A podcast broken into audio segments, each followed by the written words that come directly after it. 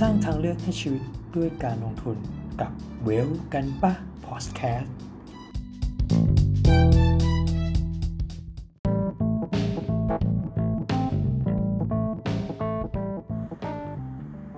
สวัสดีครับ อยู่กับเวลกันปะ EP 5 วันนี้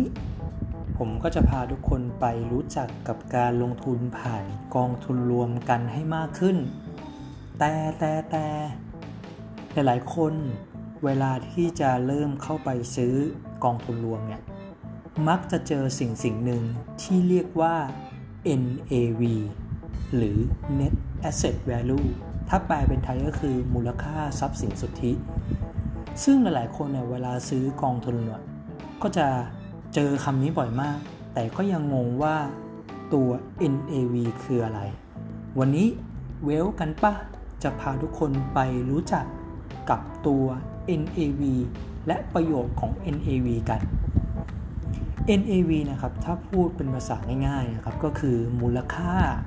เงินลงทุนของกองทุนรวมทั้งหมดเลย ซึ่งตัวเงินตรงเนี้ยก็จะรวมพวกผลประโยชน์ต่างๆ ที่กองทุนรวมเนี่ยจะได้รับจากการลงทุน โดยนำเอาไปหักกับพวกค่าใช้จ่ายหนี้สินของกองทุนนั้นๆ โดยบลจเนี่ยครับก็จะทำการคำนวณมูลค่าทรัพย์สินของกองทุนเนี่ยออกมาตามราคาตลาดในแต่ละวัน แล้วก็ประกาศให้พวกเราเนี่ยทราบณสิ้นวันทำการ ซึ่ง NAV ตรงเนี้ยมันก็จะช่วยให้เรารู้แล้วว่าเออเราจะซื้อกองทุนที่ราคาที่เท่าไหร่ แล้ว NAV มีประโยชน์ยังไงบ้าง อันแรกเลยครับ NAV เนี่ยจะแสดงถึงมูลค่าที่แท้จริงของกองทุนรวม ว่ากองทุนเนี่ยมีมูลค่า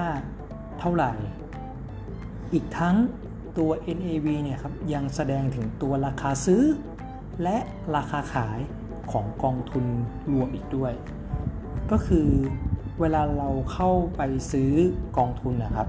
เราดูในช่องของ NAV ก่อน ถ้าเราจะซื้อเราก็ให้ไปดูในช่องราคาขาย ในทางกลับกันครับ ถ้าเราจะขายคือหน่วยลงทุนเนี่ย เราก็จะไปดูในช่อง NAV ในช่องที่แสดงว่าราคารับซื้อคืน ซึ่งส่วนใหญ่เนี่ย ราคาขายมันก็จะสูงกว่าราคารับซื้อคืนประมาณ 0.0001 ซึ่งหากมีค่าพวกค่าธรรมเนียมการซื้อก็จะบวกเข้าไปในราคาขายด้วย นอกจากนั้นครับ NAV เนี่ยยังเป็นตัวบอกกำไร และขาดทุนของกองทุนที่เราเข้าไปลงทุนด้วย ถ้าพูดภาษาง่ายก็คือว่า ถ้าเราซื้อกองทุนในครั้งแรกด้วยเงินลงทุนที่ต่ำกว่า แต่เราไปขายคือหน่วยลงทุนตอนที่ NAV เนี่ยครับมีมูลค่าสูงกว่า เราก็ได้กำไร แต่ครับบางคนเนี่ยอาจจะมอง NAV ต่ำ NAV สูงเนี่ย แล้วไปมองว่ากองทุนนั้นนะมีราคาถูกหรือแพง ซึ่งในความเป็นจริงเนี่ยครับตัว NAV เนี่ยมันไม่ได้เกี่ยวข้องกับผลประกอบประกอบการของตัวกองทุนเลย สิ่งที่เวลกันป้าเนี่ยครับผมอยากให้ทุกคนคำนึงถึง เวลาเราจะลงทุนผ่านกองทุนรวมเนี่ยครับหนึ่งเลยทุกคนควรจะดูในเรื่องของตัวนโยบายการลงทุน ว่านโยบายของกองทุนที่เราจะเข้าไปลงทุนเนี้ย เขาลงทุนอะไรบ้าง มีนโยบายการลงทุนแบบไหน เป็นตัว active fund หรือ passive fund ซึ่งเดี๋ยวเวลกันป้าเนี่ยก็จะมาเล่าในสิ่งนี้ให้ทุกคนได้รู้จักกัน 2. ครับ เราควรจะดูในเรื่องของตัวผลตอบแทนในอดีต เพราะว่าเราจะได้ประเมินในส่วนของตัวกองทุนได้ว่ากองทุนที่เราเลือกเนี่ย มันมีผลตอบแทนเป็นยังไง คุ้มค่ากับการลงทุนไหม และ 3. คือเราควรจะดูในเรื่องของผู้จัดการกองทุน ว่าเขาสามารถที่จะมี performance ในการบริหารจัดการกองทุนเนี่ยได้ดีกับสภาวะตลาดในแต่ละสภาวะได้มากน้อยแค่ไหน ดังนั้นเนี่ยครับผมเราอาจจะไม่ต้องไปโฟกัสที่ NAV มากจนเกินไป แล้วไปคิดว่า NAV ต่ำคือกองทุนนั้นนะ่ะถูก NAV สูง กองทุนนั้นนะแพง ไม่อยากให้มองตรงนั้นไปซะทั้งหมดอยากให้มองในเรื่องของนโยบายการลงทุนที่เล่าไป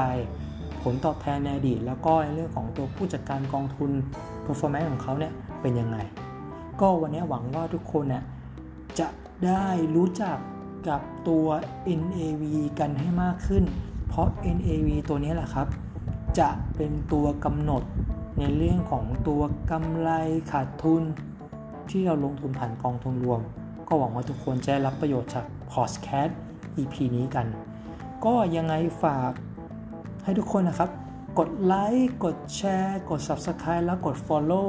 ใน Podcast Player ที่ทุกคนได้ฟังกันอยู่ แล้วก็วันนี้ตัวเวลกันป้าเนี่ยครับ มีช่องทางให้ติดตามข้อมูลข่าวสารเพิ่มเติมแล้วก็คือ Twitter พิมพ์ไปได้เลยครับว่าเวลกันป้าก็หวังว่าเราจะได้มาแชร์แบ่งปันข้อมูลกันครับผมแล้วก็พบกันใหม่ครับกับฮอสแคดเวลกันป้า EP หน้า วันนี้สวัสดีครับ